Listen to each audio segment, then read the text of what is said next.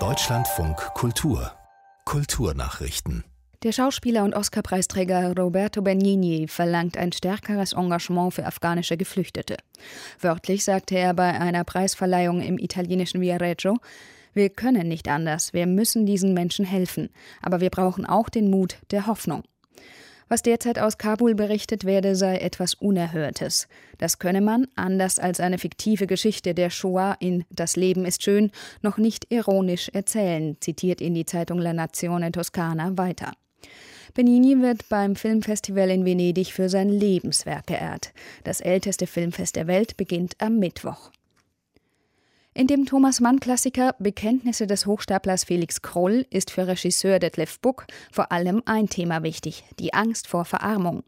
Diese Angst sei ein sehr modernes, heutiges Thema, sagte Buck im Deutschlandfunk. Weil wir auch diese Schere zwischen Arm und Reich immer spüren, immer mehr spüren. Und jeder muss sich entscheiden für die Karriere und für das Geschäft oder entscheide ich mich für mein persönliches Glück. Ich wollte, ich war, saß in der Paris-Bar und dachte, das, das muss so sein wie hier in der Kantstraße. Leute kommen vorbei und betteln und gleichzeitig tun wir so, als wären wir die Gönner der Welt wären. Das ist ein Kontrast. Ich will Kontrast. Detlef Buck, Regisseur einer neuen Verfilmung des Klassikers, die am Donnerstag in die Kinos kommt. Als Drehbuchautor fungierte Bestsellerautor Daniel Kehlmann, Rollen übernahmen unter anderem Maria Furtwängler und Joachim Kroll. Die Laudatio bei der diesjährigen Verleihung des Friedenspreises des deutschen Buchhandels hält Oma Obama. Die kenianische Germanistin und Soziologin sei durch ihr gesellschaftliches Engagement und freundschaftlich mit der Preisträgerin verbunden, gab der Börsenverein des Buchhandels in Frankfurt am Main bekannt. Obama ist die Halbschwester des früheren US-Präsidenten Barack Obama.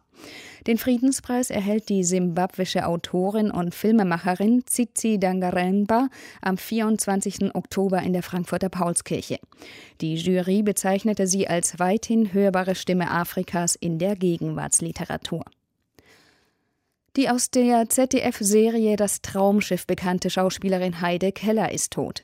Sie starb im Alter von 81 Jahren, teilte der Sender in Mainz mit. Keller hatte im Traumschiff 38 Jahre lang die Rolle der Chefhostess Beatrice gespielt. Die stellvertretende ZDF-Programmdirektorin Hempel erklärte, keine Schauspielerin habe so lange eine vergleichbare Serienrolle verkörpert wie die gebürtige Düsseldorferin. Keller hatte seit 1981 in der Serie mitgespielt. 2018 war sie in der 80. Folge zum letzten Mal zu sehen.